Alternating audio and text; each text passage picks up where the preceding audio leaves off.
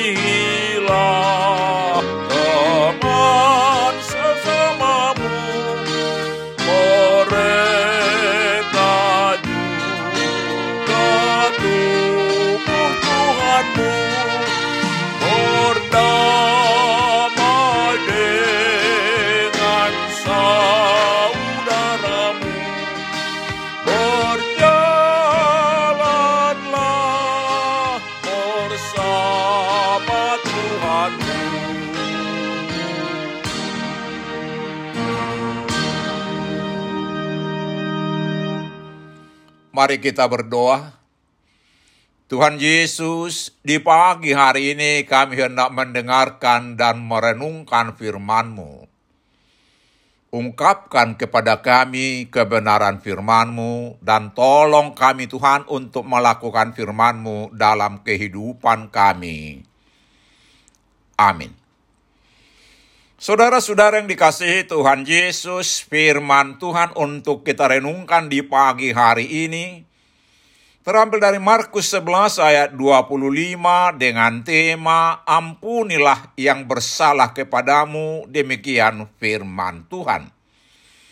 Dan jika kamu berdiri untuk berdoa, ampunilah dahulu sekiranya ada barang sesuatu dalam hatimu terhadap seseorang, supaya juga Bapamu yang di sorga mengampuni kesalahan-kesalahanmu. Saudara-saudara yang dikasihi Tuhan Yesus, topik renungan di minggu ketiga setelah Trinitatis ini ialah berbuat baik kepada semua orang. Tuhan telah terlebih dahulu berbuat baik kepada kita dengan memberikan kepada kita keselamatan dalam Yesus Kristus juga sudah memberikan segala yang perlu untuk kehidupan kita. Karena itu diingatkan supaya kita berbuat baik kepada semua orang seperti Allah telah berbuat baik kepada kita. Dikatakan di Efesus 2 ayat 10, karena kita ini buatan Allah diciptakan dalam Kristus Yesus untuk melakukan pekerjaan baik yang dipersiapkan Allah sebelumnya. Ia mau supaya kita hidup di dalamnya. Dalam ayat hari ini terdapat suatu syarat yang ada hubungannya dengan dua-dua yang akan mendapat jawaban dari Tuhan yaitu jika kita mau mengampuni orang yang bersalah kepada kita. Kita semua adalah orang berdosa, Roma 3:23 kita dengan mudah dapat berbuat salah kepada orang lain. Kita harus ingat bahwa kita pun sering berbuat salah kepada Allah dengan melanggar hukum Tuhan Tetapi Tuhan dengan rela hati mau mengampuni dan melupakan kesalahan-kesalahan kita kalau kita mohon ampun kepadanya. Karena itu kita harus mengampuni orang-orang yang bersalah kepada kita. Jika kita tidak berbuat demikian, dosa kita juga tidak diampuni oleh Tuhan, dan kita tetap orang berdosa yang menerima upah dosa, yaitu maut. Hal ini telah diajarkan oleh Yesus Kristus dalam pelajaran tentang berdua Matius 6 ayat 14 dan 15. Bahkan Yesus Kristus menjawab Petrus untuk mengampuni saudara kita yang bersalah bukan tujuh kali tetapi tujuh puluh kali tujuh kali. Karena itu kita harus mau mengampuni orang yang bersalah kepada kita. Barang siapa sungguh-sungguh sudah dilahirkan kembali, harus memiliki kasih yang rela mengampuni orang-orang bersalah kepadanya. Saudara-saudara yang dikasihi Tuhan Yesus, namun masih banyak orang percaya yang masih sulit mengampuni kesalahan orang lain. Bahkan mau menyimpan kesalahan sesama di dalam hati dan berusaha membalasnya.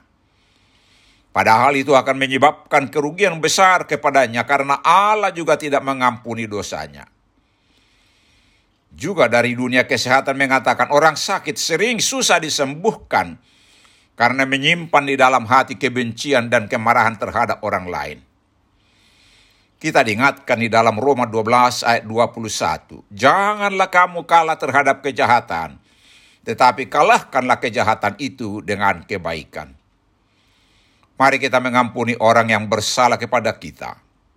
Jadilah pemenang terhadap kejahatan. Amin. Mari kita berdoa.